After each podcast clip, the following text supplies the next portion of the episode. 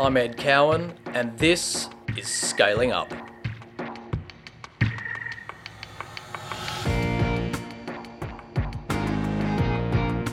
we realized that we were probably crowdfunding the most boring product in the history of crowdfunding at that point in time. You know, it was toilet paper. And so someone that was working on the campaign had this brilliant idea that we should shoot the crowdfunding video with me sitting on a toilet and I should pledge to not get off that toilet until we pre sold the first $50,000 worth of products.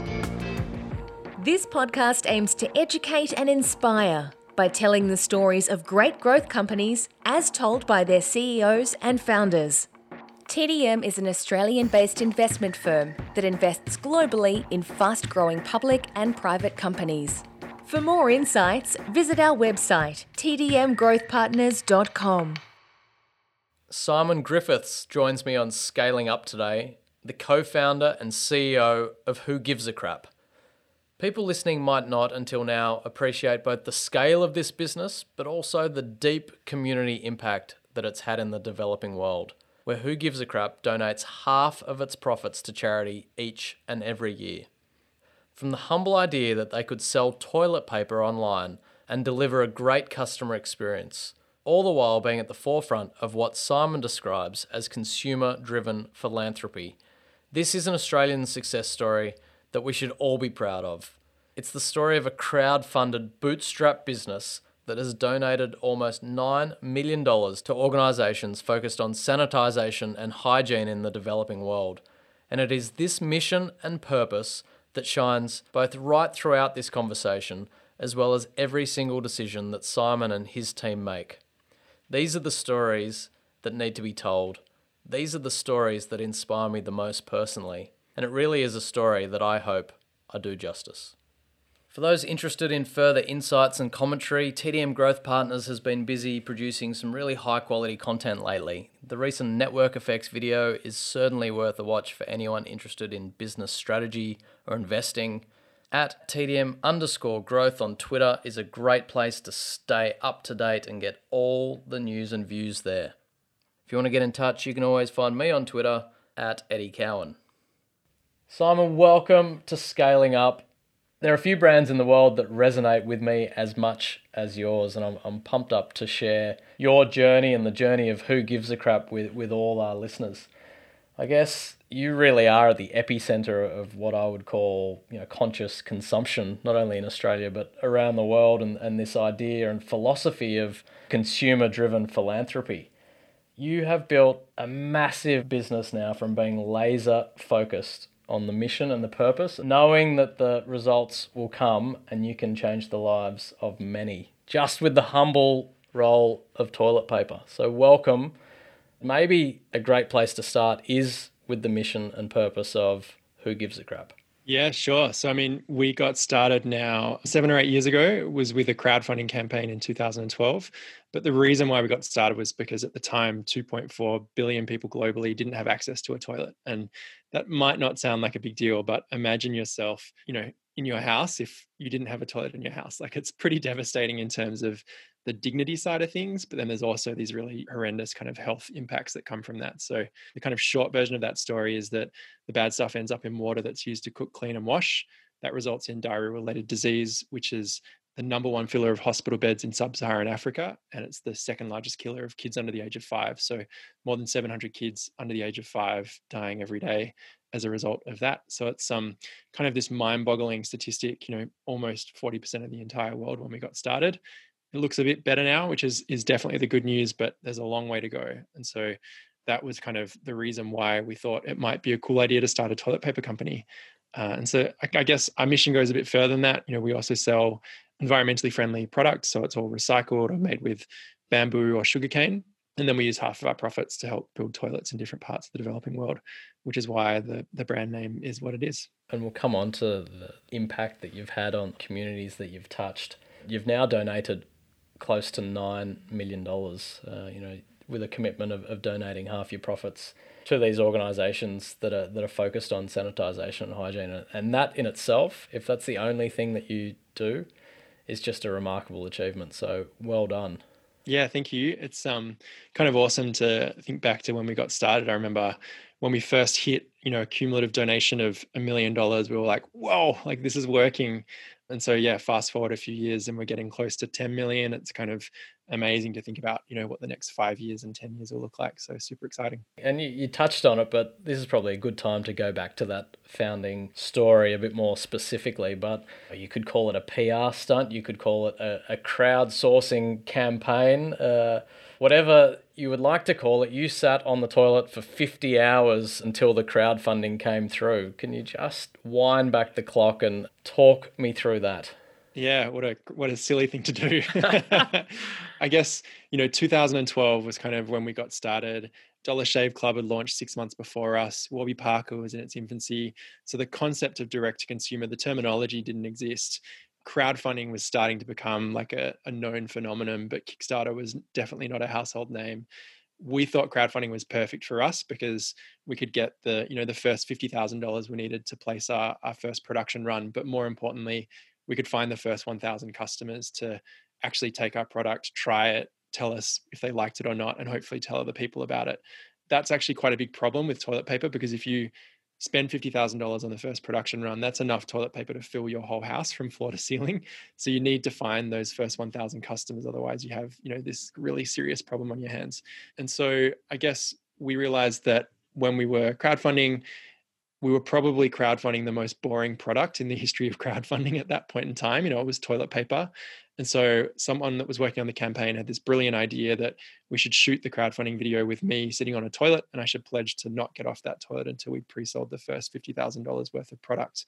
And so we set up a, a toilet in um, my warehouse apartment that looked like our warehouse and a live stream and started this stream at 6 a.m. on a Tuesday morning to try and get into the international news stream, you know, in the US in particular and we thought you know it's probably going to take 24 hours like that's probably the, the campaign duration or it's going to take a week and we're going to have to get a doctor to come in and say hey you can't do this anymore you've got to like give up and and go go to bed. But yeah fortunately the campaign got picked up you know national television pretty much straight away national print i think that happened on the third day um, and we went viral on social media had 2.5 million social media hits so kind of an amazing way to launch a business. But yeah, it took 50 horrible, never ever to be repeated hours. And um, while I'm talking to you, I'm actually getting pain in my left leg in the same spot that that happened in that campaign. And so I have to, you know, almost 10 years later, I still have to be careful how I sit because sometimes my legs get uncomfortable from from that stunt. That's incredible. I thought it might have been even just the recollection has the uh, the neurons firing and, and bringing back bad memories that sends pain signals. But an incredible way and, and such a novel way of gaining product market fit so quickly. And, you know, it speaks to the entrepreneur at the heart of, of everything that you're doing. And maybe it's worth touching on even before that. What was the moment that you thought, I actually need to make a difference in this world? I'm going to try and sell toilet paper over the internet? Yeah, I think um, we all, you know, three founders, we all kind of came to that place in very different ways, which I think is really awesome. For me, that was, you know, this journey of going to university and I traveled from um, Western Australia to, to Melbourne to study at the University of Melbourne. And I was studying economics and engineering. And I realized pretty quickly, as a good economist would, that it was cheaper for me to spend all of my holidays in Southeast Asia than it was to go back and see my family in WA. And so out of, you know, what I thought was kind of self-interest at the time, I spent a lot of time, you know, 3 or 4 months of every year throughout university in the developing world. I'd work all semester really hard to get enough money and then I'd travel and and do volunteer work and different bits and pieces kind of throughout Southeast Asia and eventually further abroad. You know, amazing kind of thing to do throughout university. Very lucky to kind of be able to have done that. But I sort of didn't think too much of it other than it being something that I enjoyed. And then I think towards the end of my degree, I realized that I probably didn't want to be an engineer.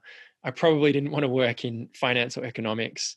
And that actually, if I really followed my passion, it wasn't you know going to work in a corporation it was to try and solve some of these problems that i was really fascinated by in the developing world and social mobility being one of those and so for me that kind of journey was this moment of realizing that you know sure i could be an engineer but i didn't feel like i was working on a problem that i truly cared about and as a result i was only able to give it my 70% i couldn't unlock my full potential and give it my 100% And the same thing happened when I tried working in finance. And so I realized that if I was going to unlock everything and give it my all, I had to find the problem that I was truly, you know, interested in.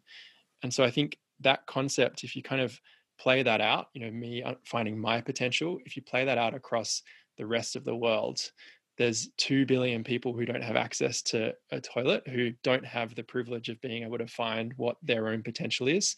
And that means that we have all of these people who there's all this extra creativity, all of this extra output that we could achieve globally if we were able to go and solve some of these basic needs like access to sanitation. And for me, that's incredibly exciting. How do we make that possible through you know the decisions that we make as consumers in the developed world. So that's kind of how i came to it. Even just hearing you talk it, it does bring tingles to my spine. It's amazing that at such a young age you had the personal awareness to understand what your personal values were and how they were going to shape your career and your impact on the world yeah, I think like all of my friends looked at him like, what the hell are you doing? Like you did really well at university, like you're throwing your career down the drain by going out and trying this thing called entrepreneurship that back in the 2000s was a bit of a dirty word. Like there was no Silicon Valley kind of shiny lights in the way that there are today. Entrepreneurship in Australia was seen as like selling people stuff that they didn't need, which kind of wasn't what I was really interested in.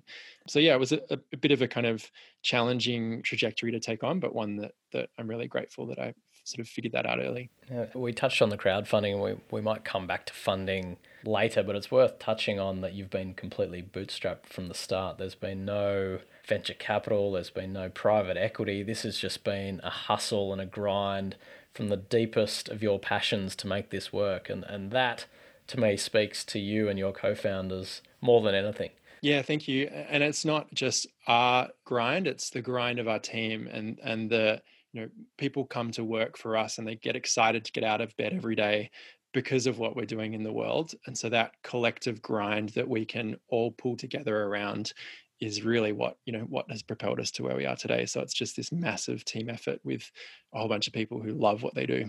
Incredible to hear. We'll, we'll touch on on the incredible culture that you have built a bit later. Let's start with the product itself. It, it seems slightly contrarian to think that you could do toilet paper differently to every other toilet paper that has ever been made, but you found a means of doing this. So I'd love to dig into the product itself, the product development, the innovation that you've brought uh, to make sure it's as sustainable as it possibly could be. And, and maybe we can even touch on, you know, some of the failed product developments that have happened over the years because people only see the good stuff. So let's start with the product itself. Yeah, I think like our, our, big realization was that there wasn't a huge amount of innovation that was required with the physical product. You know, three ply is pretty good. We don't need five ply or eight ply. And so when we looked at it, particularly after the crowdfunding campaign, we saw that there was this opportunity to innovate around the product with the customer experience. You know, yes, sustainability is kind of baked in, but the real innovation came with the online sales channel. So you've got delivery to your home, which back in 2012 was not normal for toilet paper. You know, 99.9% of Australia's toilet paper was sold in supermarkets. Um, really fun, well packaged product that made people proud to take this thing that was always at the back of their cupboard out of the cupboard and put it on display to brighten up their house but to you know also give them a chuckle and make them want to share that with other people.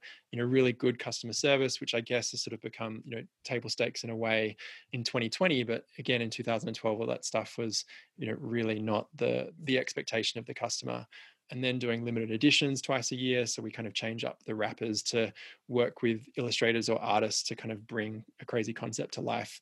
And so doing all of this stuff with you know free shipping and, and great kind of returns and everything else that is required to give the customer um, a really delightful experience that is not what they would normally get when they buy toilet paper. You know, they go to the supermarket, they buy this big pack of something wrapped in plastic, have to throw it in the boot or like carry it home under their arm, which some people find incredibly embarrassing.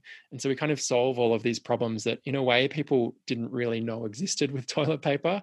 And on top of that, did some fun stuff like putting red emergency rolls into the bottom of every box, you know, when you're about to run out and setting up a subscription service so you could sign up and we work with your household to figure out what your unique usage looks like and then we ship you a box three days before you're going to run out to make sure that you never run out again.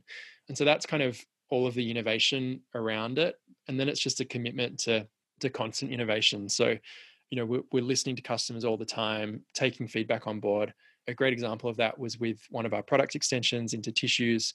We've done this a couple of times with tissues that when we first launched them as an engineer i was like the empty space in the top of the tissue box it kills me. Like we're shipping dead space to people. Let's put lots of tissues in there and give them a great experience.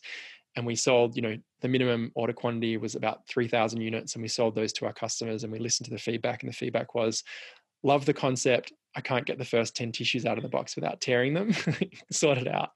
And so we took 10 tissues out of the top of the box you know ended up increasing our kind of our margins on that product which was a win for us um, it was a win for the customer because then they could get the tissues out more easily and as a result we could make a, a bigger donation which was a win for everyone so we thought that was just a great piece of customer feedback about two years later, customers were saying, Why have you got single use plastic in the top of your tissue box? And we said, Yeah, great question. We tested removing it. Customer feedback was really positive. And then we went back through our supply chain and said, Where else can we remove plastic from our supply chain? So I think the final pieces of plastic are the pieces of plastic tape on the top of the box, which we're about to get rid of. And we have shrink wrap in our particularly in our australian warehouses because there's an oh&s issue in australia around stacking boxes and making sure they don't fall on people which is really important but we're trying to find a way to solve that problem without plastic. So we're just constantly kind of you know listening to that feedback and baking it into the product as we go to continue making it better and better the joy of having that relationship with your customer is that you can get that instant feedback and, and the direct to consumer model is built around that relationship.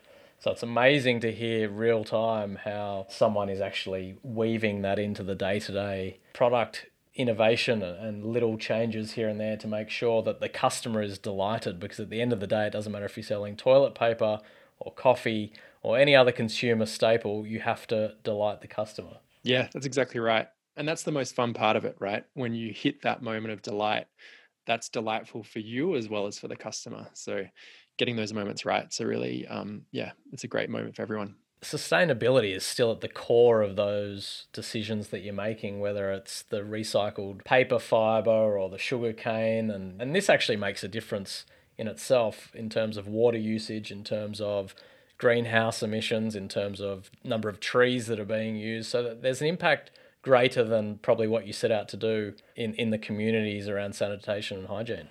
Yeah, totally. And I think, you know, we find in Australia, half of our customers are coming from a virgin pulp product. So they're cutting down trees and flushing them down the toilet before they come and buy from us.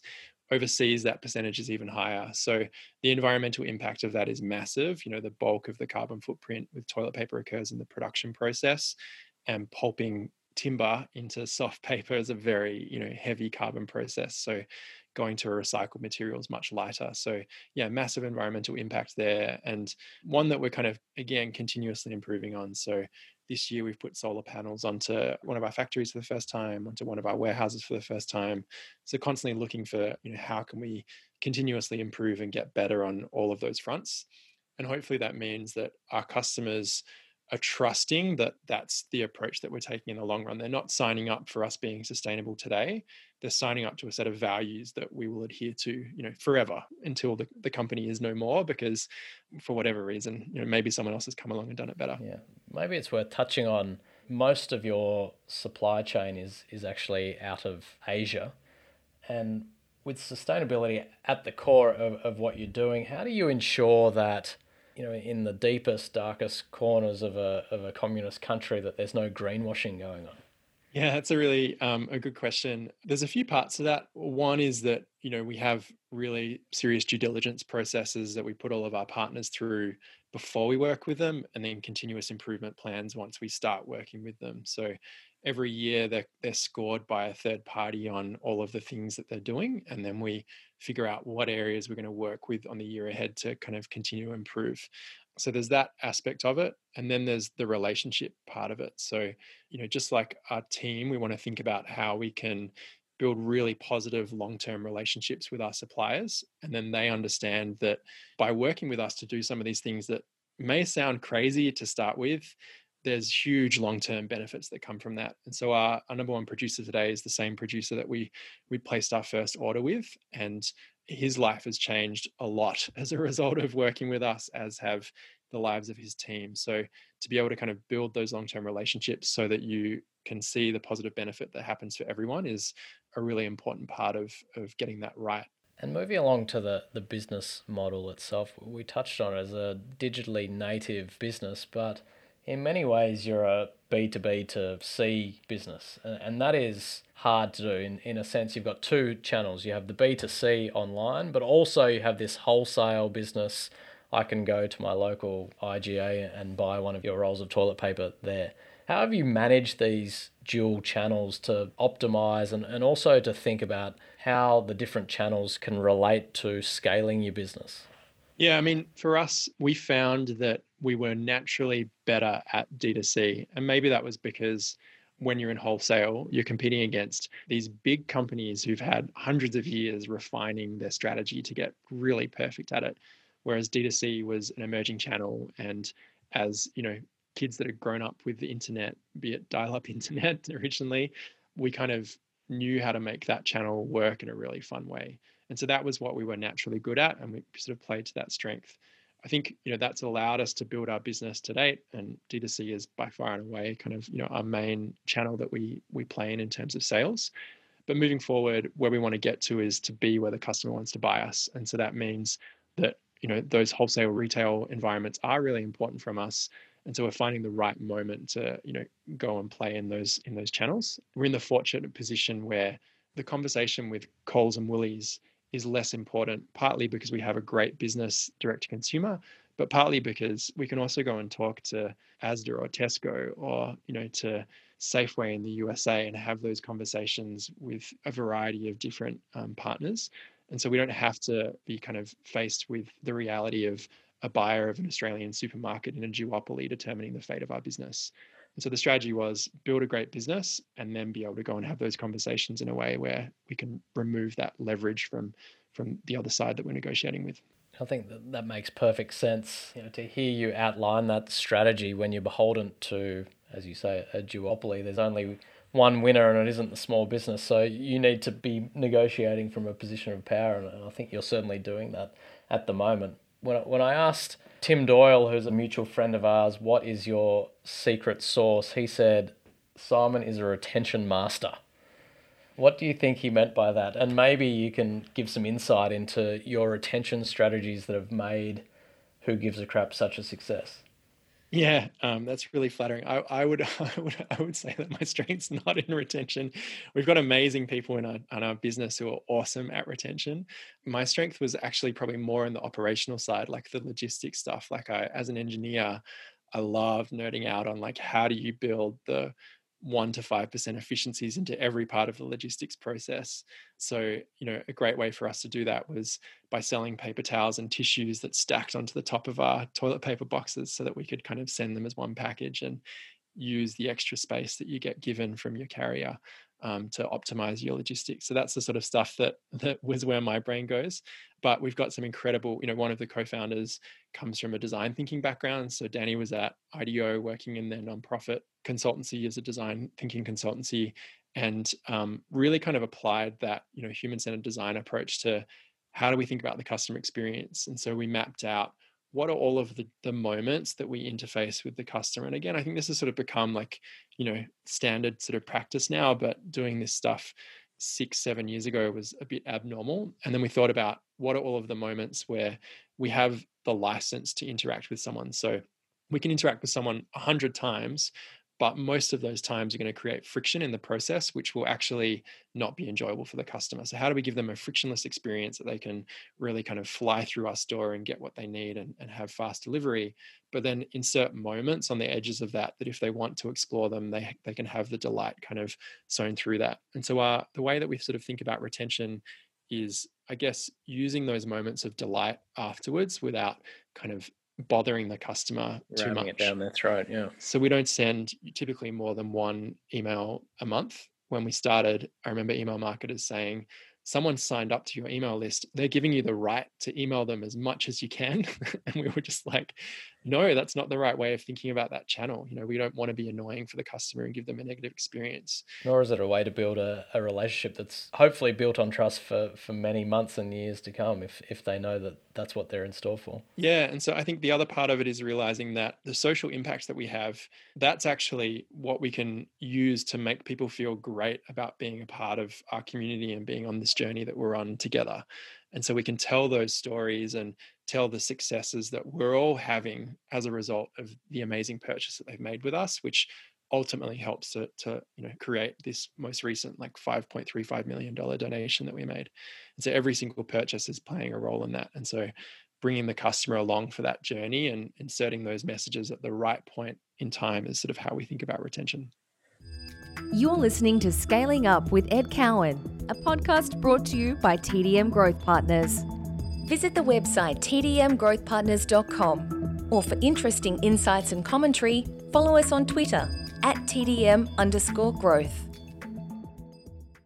In terms of scaling the business more generally, I can't think of too many online D2C companies based in Australia that have meaningfully succeeded across not just two, but in your case, three continents. And so, how, how did you think about actually building out your business knowing that Australia wasn't a massive market? It, it could sustain the business to a certain degree.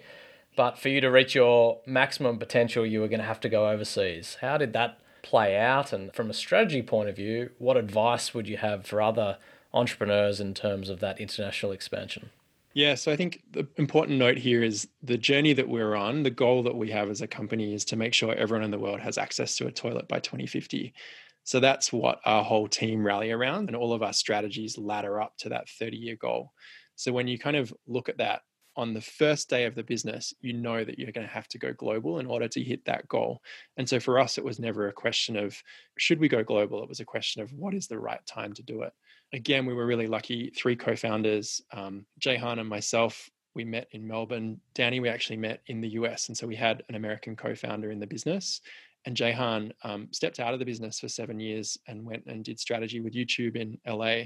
So was in America as well. And so we had, you know, myself in Melbourne, Jehan in LA, Danny in New York, which allowed us to initially build a distributed team. So we were very comfortable working across time zones and then when we were ready gave us the feet on the ground to go into you know this second market quite quickly.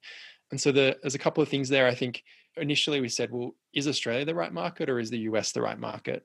And we used our crowdfunding campaign to test those two out. So we launched into both markets and said let's choose the market that you know has the most success. We saw it was twice the amount of sharing of the original crowdfunding campaign in Australia and three times the number of conversions compared to America.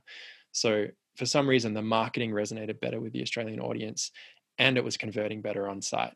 And so we focused on the Australian market for the first three years to build up our capability, get used to, you know, production, build out our team.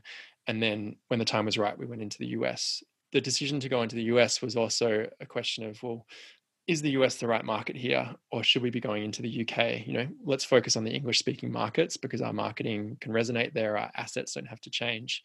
And we ultimately landed on this decision of if we go into the US, when the going gets tough, we're going to say we should have gone into the UK. If we go into the UK, when the going gets tough, we'll say we should have gone into the US. The grass will always be greener. So let's go into both markets at the same time, and then we'll know whether we've got a geographical problem in one country or a systemic problem due to you know the nature of launching internationally, because we'll see it in both markets. And that most people would say that's like strategy suicide for us, I believe that was like one of the smartest decisions we've ever made because the going got tough and we were looking at, you know, both markets, but it was tough in both markets. And so we definitely would have said, we're in the wrong market. We should have gone to the other one. But seeing it happen in both markets, we said, we've just got to keep our head down and stick this out. And eventually we hit critical mass and then everything just started to snowball. And you know, now those markets. We sell more outside of Australia than we do inside Australia, and you know one of those markets will end up being bigger than Australia in the next couple of years. So it's um yeah been a, a kind of crazy ride. The one thing I will say there in terms of advice is that the American market is like just different enough to the Australian market that you really need to have a team there to, to make that market work. So there's no going in gently. You can't test the water and you know like try and build it remotely.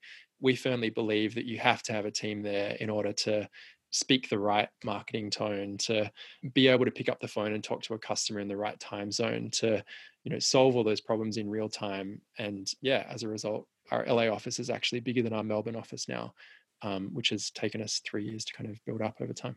That's probably a good segue into people and culture and, and maybe we can start on on scaling the people and culture uh, across geographies so, in terms of scaling these offices, how have you thought about maintaining the culture within the business that is so strong? And, and, and we'll touch on that in a bit. Yeah, that's a that's a huge challenge. I think um, there's a couple of things there. One is that we were originally a distributed team, so everyone was working from home, and then we realized that particularly for new starters, it was really hard to work out who the other people were. And people who've started new jobs in COVID will be familiar with this problem.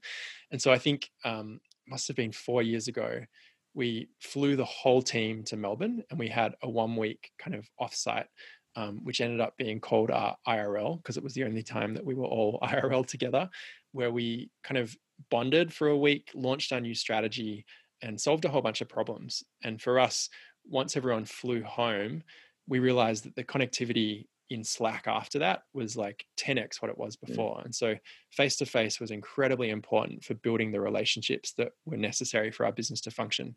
And so we committed to do two things. Instead of hiring anyone anywhere, we said let's hire only in Melbourne, Los Angeles, Manila, and then you know we have people dispersed over China who travel together. And that way we can bring those teams together to have the face to face time when they want it but they'll decide how much time they want. So Melbourne said we only want to see each other, you know, one day a week. LA said we want to see each other three days a week. Manila, the traffic's terrible, so they said once a month's great. And then we said let's also bring everyone together every year for a week, you know, regardless of how big we get. And the next year we took everyone to Cambodia to see WaterAid's work in the field and really connect into the impact of the business to launch our new strategy. And um, yeah, I think we took 32 people and 16 of them got food poisoning. So it was uh, a bit of a bonding experience as well. that is uh, usually the case when there's group sickness in, in any kind of travel pack.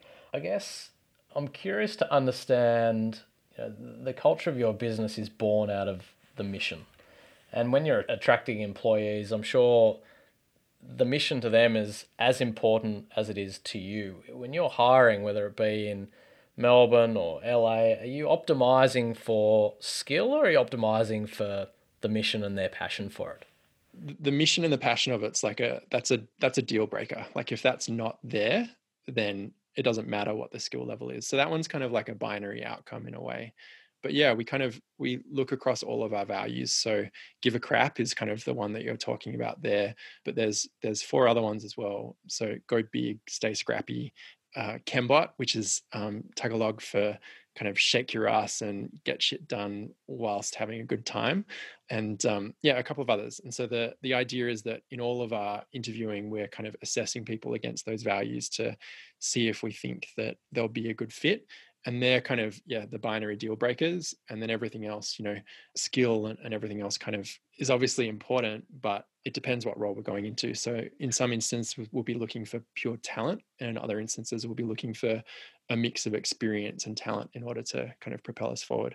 But yeah the values are like a, a binary outcome. And you spoke to the values and you spoke of stay scrappy do you think this speaks to the, the bootstrap nature of your business, that it, it's such at the core of who you are as a person and the team around you that you've built, that that is such an important value to the business?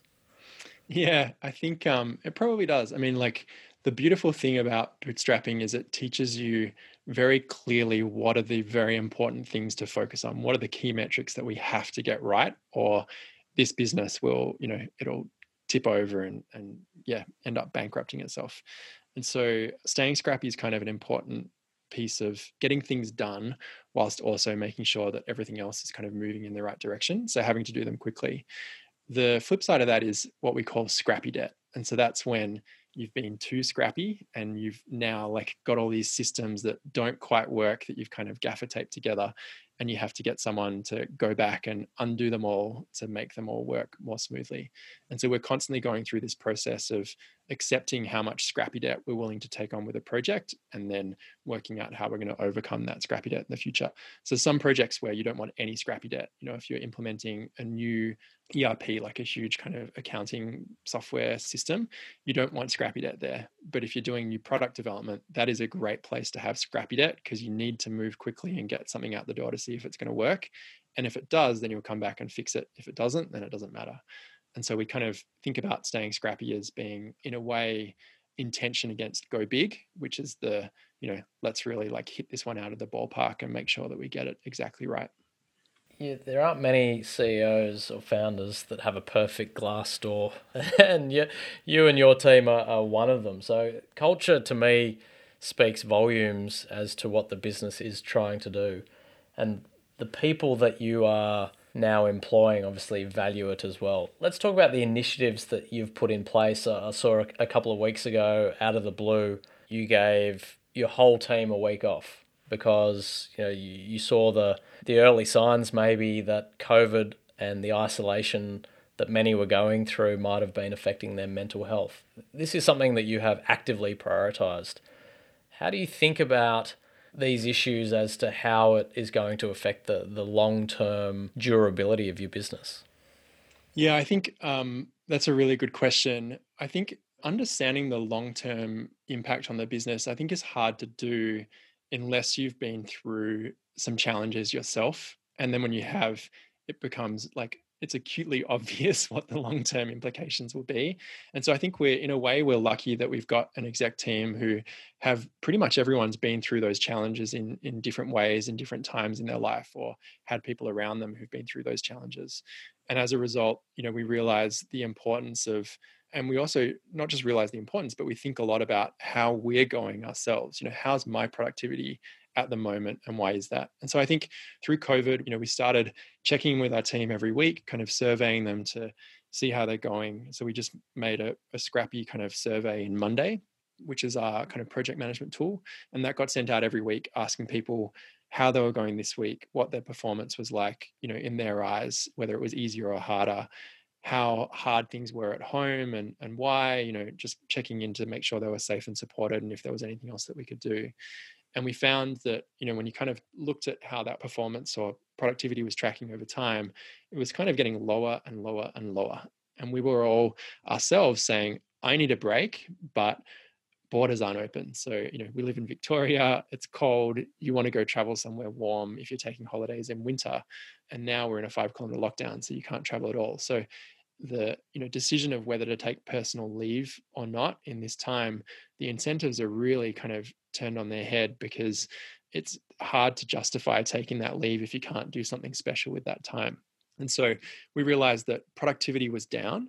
People needed a break more than ever before but they weren't taking it partly because they felt like they were going to let their team down and partly because it was really hard to go anywhere. And so we said what if we just give everyone basically an extra week off? We'll say you can take one day of leave and we'll give you four days of leave for free. But it has to all happen in this two week window, which is two weeks away from now, so that 50% of the team can be off in one week and 50% of the team can be off in the other week. And therefore, we can get the rest that we need, but also have a week with no meetings through the whole business so that um, no one's feeling like they're letting each other down. And so that was this big experiment that we rolled out um, the initial results kind of coming out of the other side of that was this massive step change in productivity. You know we're, we're kind of going to do a deep dive that we'll end up publishing on linkedin now that it's a few weeks further on. But you know anecdotally like myself my productivity has gone through the roof. I feel so much better. And so the the kind of roi on that like giving the team four days of leave is an absolute no-brainer. Like it just i can't stress enough that it was just a great initiative and every company should be thinking about it. There'd be a lot of leaders out there that would only be seeing the cost of that. And they're forgetting that on the flip side, there is this initially this intangible benefit, but as you say, you can start measuring that ROI over time and it's significant. So to take that risk is, actually just a, a wild piece of leadership that you should be very proud of. Yeah, thank you. And I should say, like the ROI is there in productivity, but it's also there in in our team knowing that we have their back and we will go above and beyond to make sure that we're doing what we can to you know try and make their lives easier and better and higher quality. And so that you know that work life balance for us has always been really important and that was why we were distributed originally. We said people can work from a co-working space if they want to but they can also be at home if they want to if that's what's important to them um, and so making sure that we're getting that that balance right in favor of the employee is how we've always thought about it I think the last theme that we have to touch on is is the COVID impact on your business, and we've talked about the impact on the people and how you've tried to resolve that. You were at the forefront of the panic buying in Australia and, and around the world over the, the toilet roll that was sold out through every store, through online, you name it. And and so to be able to balance this once in a lifetime opportunity for business growth and, and this outrageous tailwind with the realization that what you're selling is actually a, a public need. And during a global pandemic and a social meltdown, which was what was happening at the time, you actually needed to find a way to solve it and solve it quickly. Can you just take me back in time to probably mid March, just the, the roller coaster of emotions that you went through, and give a sense of the crazy that went on inside the walls of Who Gives a Crap? Yeah, um, happy to. I think you said something really interesting there. You said what you're selling is a public good that people need. And I think that what we're actually selling is an experience. And so I'll come back to that, but that's really important in how we think about, you know, situations like COVID. And so, yeah, taking you back to uh, to February, I think it was the end of February, we'd kind of seen the run on toilet paper in Hong Kong, the run on toilet paper in Singapore, Japan. And we were like scratching our heads going, whoa, like how like bizarre. That would never happen in any of the markets that we're in. And then I remember that last weekend of February, I was looking at daily sales over the weekend, going, oh, it's interesting. We're doing some really strong sales over the weekend. And then on Monday, we did a 2x day. On Tuesday, we did a, a 5x day on Wednesday we did a 12x day and on Wednesday you know social media was just flooded with photos of empty shelves of toilet paper. We have a channel in Slack called social mentions that pulls in all of the you know social media mentions. Normally we'd get you know 50 or whatever mentions in a day. You could sit in that channel and it was like a, infinite scroll like it was just going up and up and up because everyone was saying if you need toilet paper why would you buy from anyone else? Get it from who gives a crap it's sustainable and they donate 50% of their profits. And so our customers just sent us viral in that moment. So our site traffic went through the roof. Um, some of our systems started to break because we were pinging the shopify api too many times every minute. Like it kind of got pretty intense. And we were like we've got to make sure we don't run out of product for our subscribers and our businesses. Like, let's see how long this goes for. I think we woke up the next morning and it looks like we're going to do a 30 to 40 times day of sales, so more than a month in a day. And we said, that's it, we've got to turn it off because we need to make sure that we've got stock for our subscribers. So we turned everything off. Um, I think at our peak, we were selling 28 rolls of toilet paper every second, which I think would have made us the largest, you know, highest volume retailer of toilet paper in that day, um, nationally in Australia. And then we turned on an email sign up so people could find out when we were back in stock. We thought we'd get a few thousand sign ups for that email list, and we ended up with more than half a million people on there. So, you know, like mind boggling kind of number to deal with um, from an inventory perspective, because you were never going to have enough product to be able to email everyone at once and say, hey, we're back in stock. Come and, you know, buy some product from us. And so I think a couple of things there, like our team at that moment went, this is our moment. Like we've been training for this. We're a distributed team selling toilet paper online. Like 2020 is our year. Like we're going to crush this. And if we get this right, the impact that we're going to have, the donation that we have at the end of the financial year will be massive. So let's get our heads down. Let's kind of work really hard and figure out how to crack the nut of getting toilet paper to the most people possible. And in that moment, we also realized that we were selling an experience. We weren't just selling a product. So we had to think about how we managed that email list in a way that was going to be really positive for all of these new people that were coming in contact with our business for the first time. So we did some fun stuff, like we took out an ad in the SMH and the Age, a full page ad saying, "We're sorry, you know, have you run out of toilet paper? We have to." Here's a an ad that we've printed in a toilet paper kind of pattern so that you can use this in case of an emergency." And then we um, got our heads into how do we get toilet paper to the most people possible. And so we worked out that basically, you know, our, our constraints were inventory customer service volume, and our warehouse and carrier volumes. So we repacked our big 48 roll boxes into two 24 roll boxes so we could double the amount of inventory. We hired and trained 25 freelancers in a week so we could triple the number of customer service inquiries we could deal with.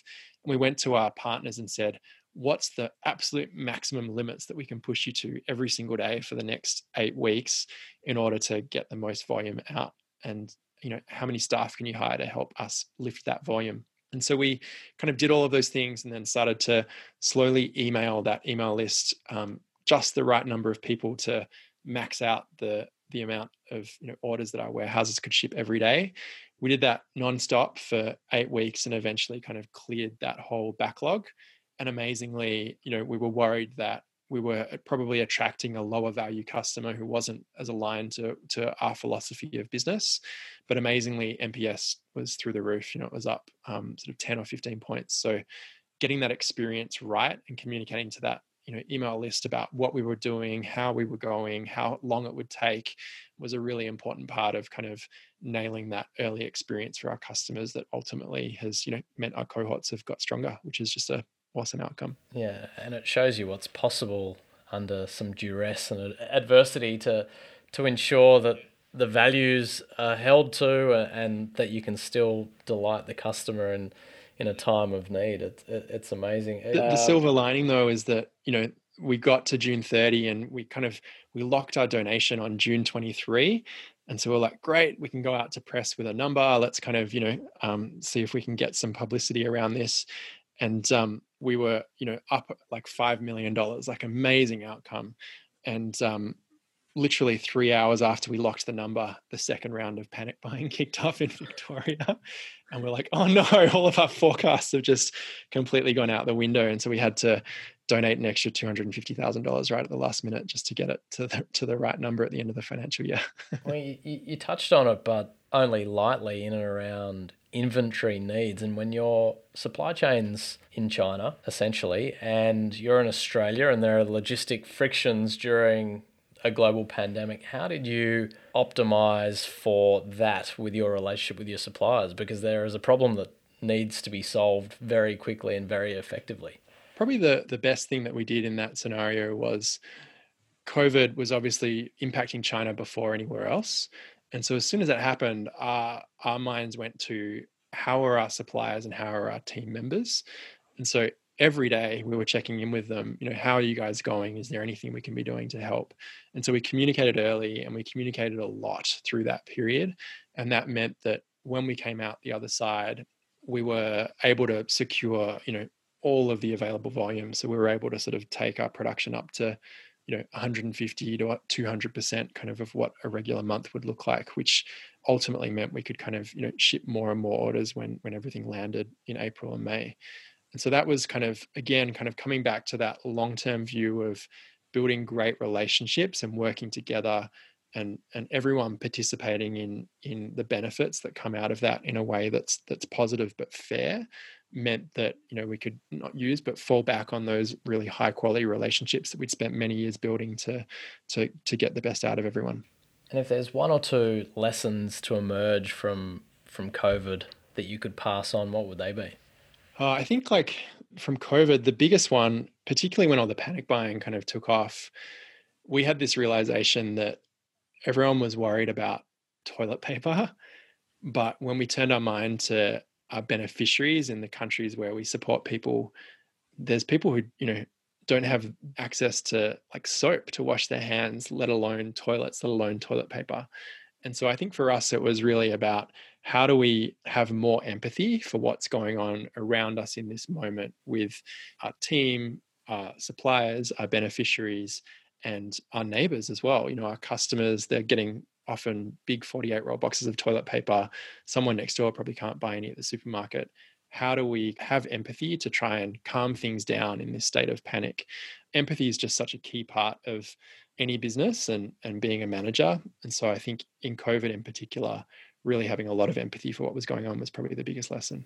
It's a, a, wonderful thing to hear you say. Uh, I guess to, to wrap this all up in a bow, your community impact has been nothing short of immense. And I'm really curious to know what are you most proud of when it comes to the journey that you and the business have been on in regards to how you have created such a wonderful impact for so many?